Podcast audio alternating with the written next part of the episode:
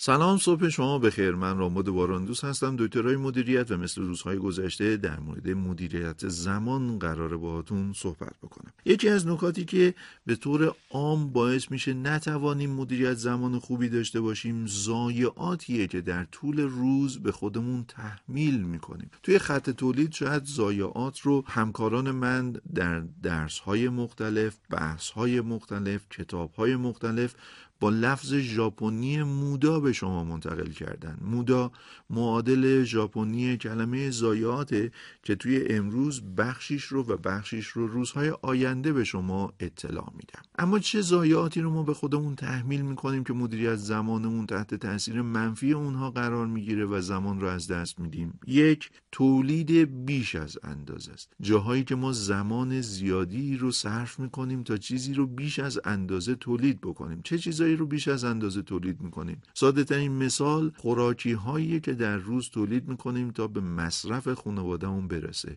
ما اگر قرار باشه برای چهار نفر سالات درست بکنیم اما برای شش نفر سالات درست بکنیم ببینید چه اتفاقی افتاده. یک زمان بیشتری صرف خرید مواد اولیه بیشتر کردیم. دو هزینه بیشتری رو پرداختیم. سه زمان بیشتری رو صرف شستشوی مواد اولیه سپری کردیم که به جای مصرف چهار نفر به اندازه مصرف شش نفر باشه. چهار من زمان بیشتری رو صرف خورد کردن مواد اولیه سالاد شش نفره طراحی کردم که قرار چهار نفر مصرفش کنن. این خورد خورد خورد خورد زمانها در طول روز باعث میشه من در یه 24 ساعت چیزی هلوهوش 5 دقیقه 10 دقیقه زمان اضافی بذارم. اگر یادداشت بکنید زمانی رو که بابت ضایعات صرف می‌کنید اون وقت متوجه میشین که در طول روز همین 5 دقیقه 5 دقیقه ها می‌تونه یک ساعت دو ساعت از 24 ساعت شبانه روز شما رو جلو بندازه. پس یک اولین ضایعه ای که من به خودم تحمیل می‌کنم زمان رو از من می‌گیره تولید بیش از اندازه است.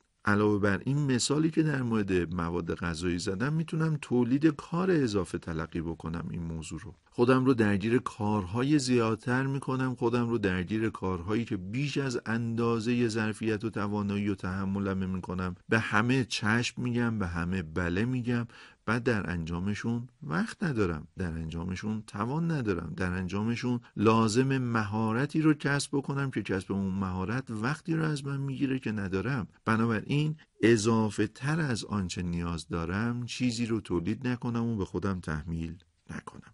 این میشه زایعه اول. اما زایات بعدی یا موده های بعدی رو روزهای آینده عرض می‌کنم خدمتون